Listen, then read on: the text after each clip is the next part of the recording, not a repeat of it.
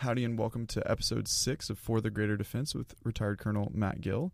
On this episode, we'll be discussing his time at the Joint Multinational Training Center in Germany. Welcome back, Colonel Gill. Howdy, it's great to be back. So, last episode, we left off uh, with you leaving 1st Cavalry and moving into the Joint Multinational Training Center.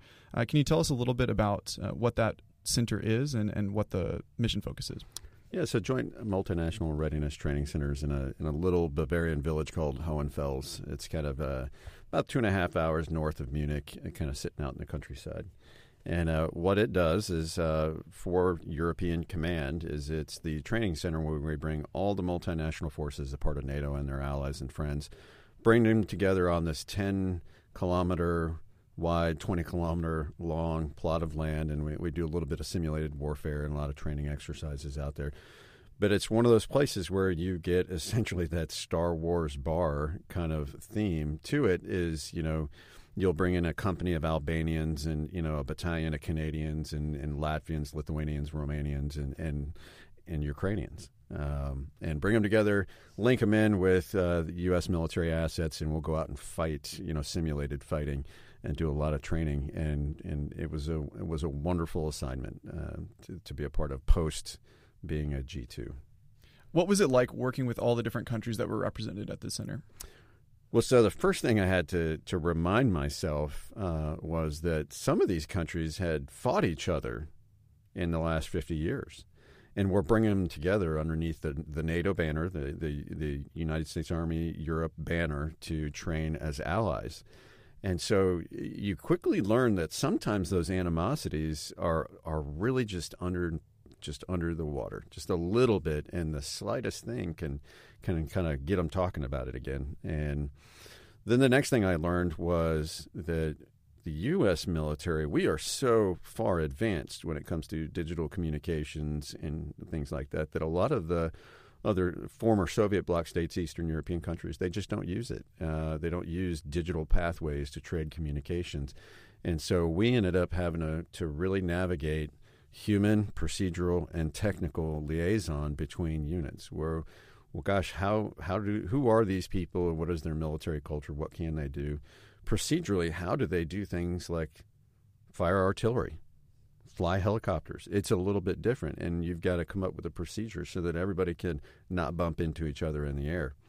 Uh, and then the technical aspect of, like I mentioned, digital radio systems. Um, most people take for granted the electromagnetic spectrum, and they think that if they just key the microphone, that it works. Well, what happens if the Brits, uh, our UK partners, have a radio that can't talk to the U.S. radio? Now it, it can now, uh, but what about those former Soviet bloc states? You know, what kind of radio assets and, and, systems? And you, you have to kind of figure out how to bring all that together. Oh, and fight at the same time.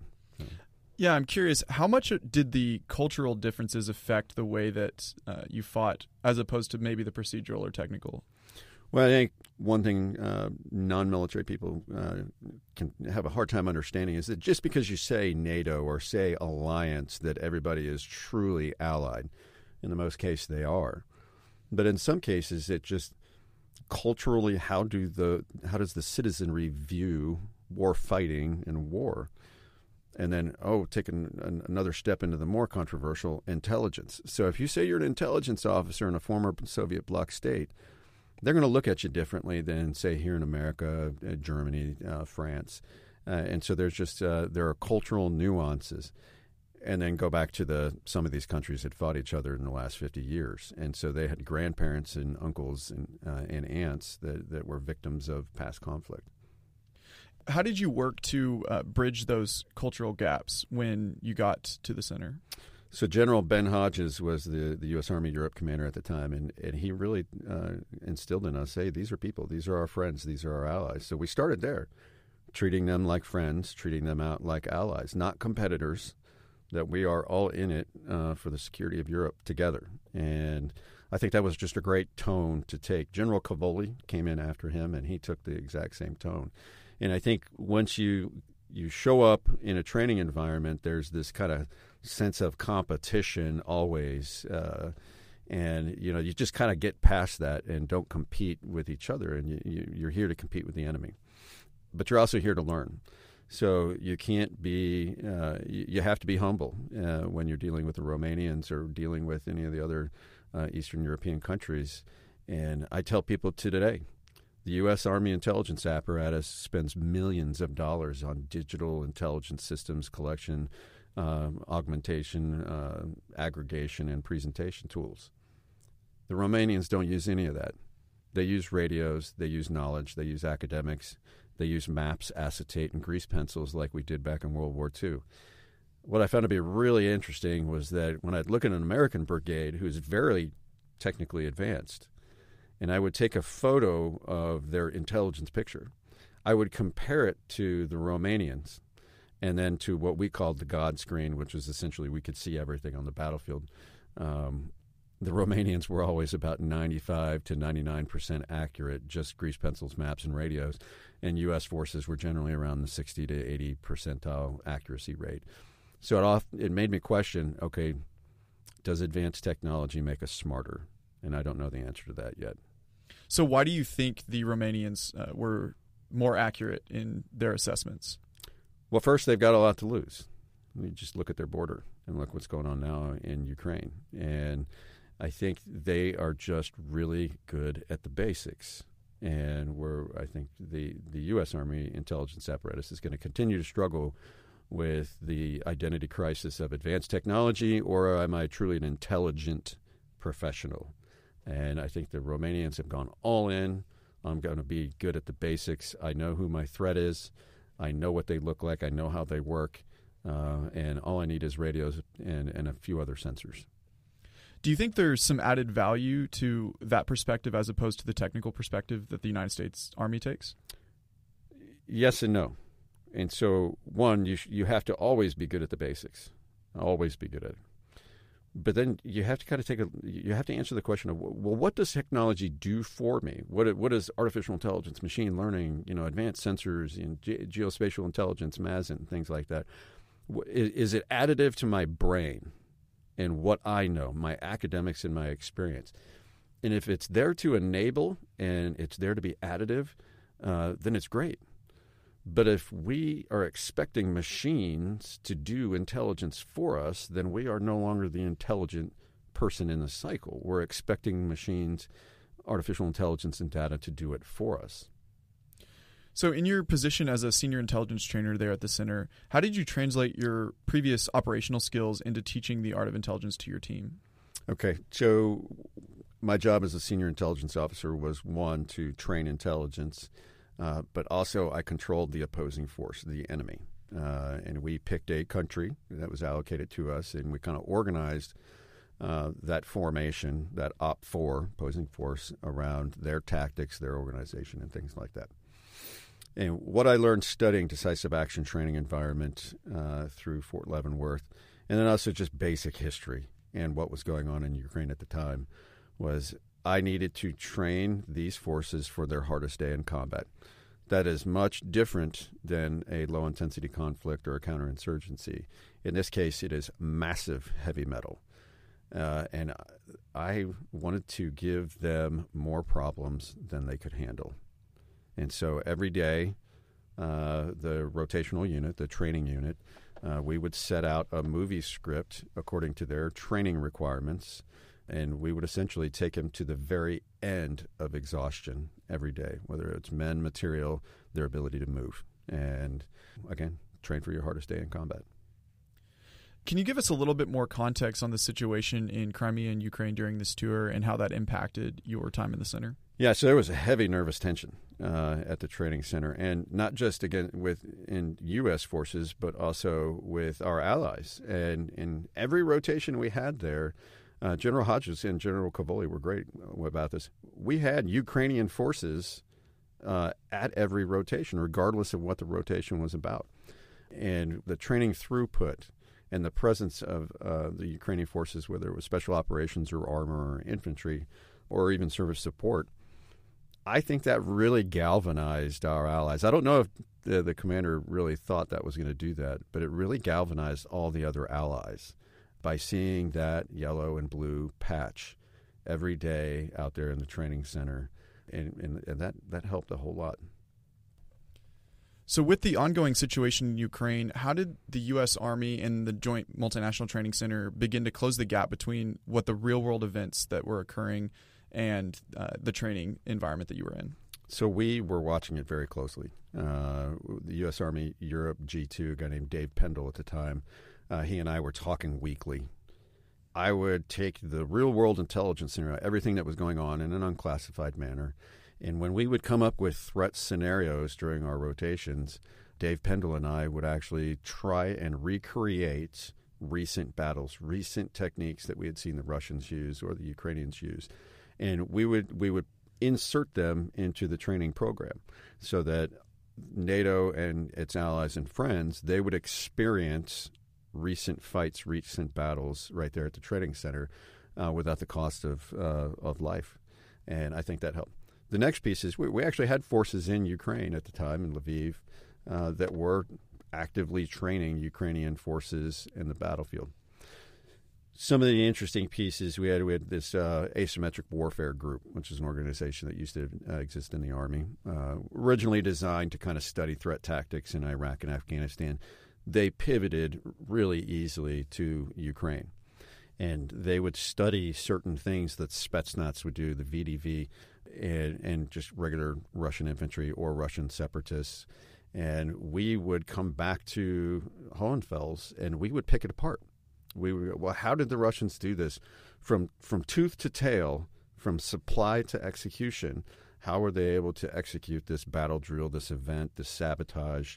What were they doing with their infantry fighting vehicles versus their tanks? How were they employing them? And we'd go straight into the training environment uh, there at Hohenfels, we would literally recreate it, recreate the exact events as we were able to observe. And we would bring infantry and armor and uh, airborne leaders to the field to see it. And they would get the opportunity as unit commanders to, you know, essentially play and replay that tactic that the Russians were using at the time. And I think we learned a ton of lessons of uh, you know, a lot of people want to say that the Russians are ten foot tall and bulletproof, and well, no, they're they're eight feet tall and they wear body armor, so they have vulnerabilities. But at the time, they they, they were pretty powerful. They were very creative uh, in in the way they were choosing to fight.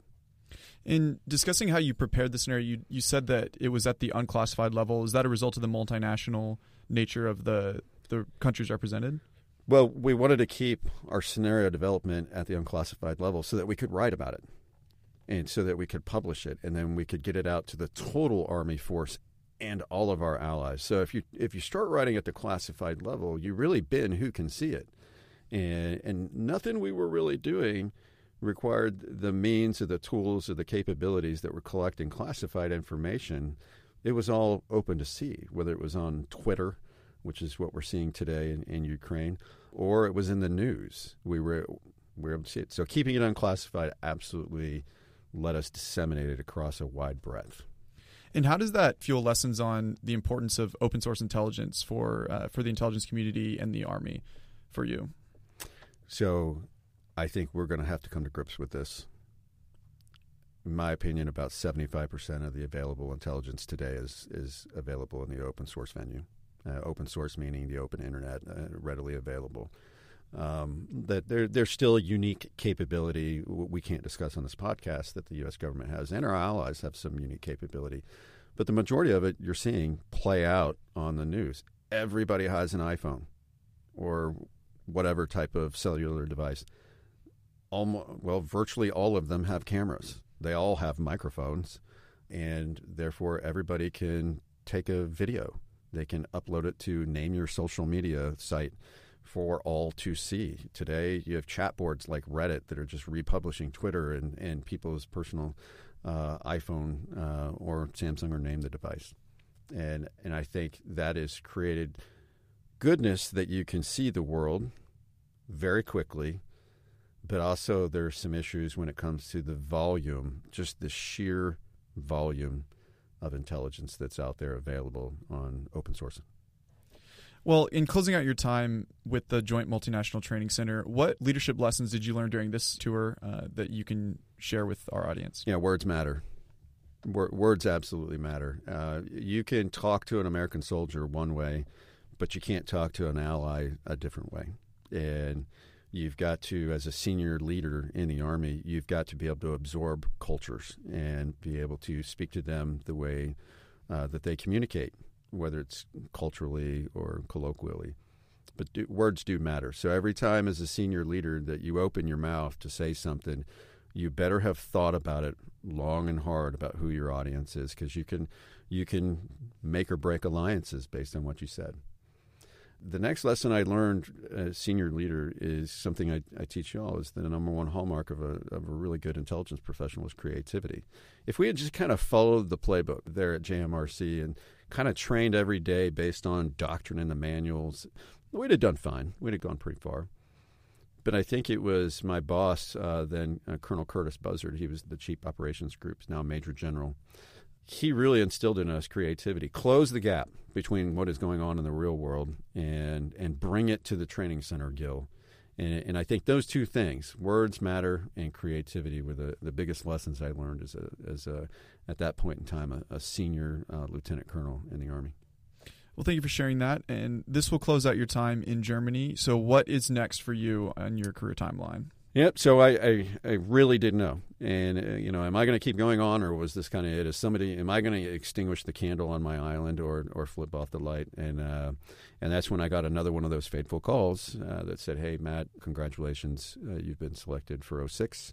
I was going to be promoted to uh, full colonel, and oh, by the way, you're going to the War College."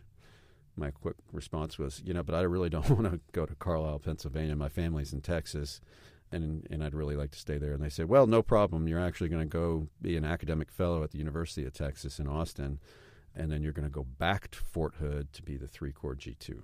And at, at, that point in time, I'd kind of uh, felt like I, uh, you know, took a deep breath and I'd hit the trifecta.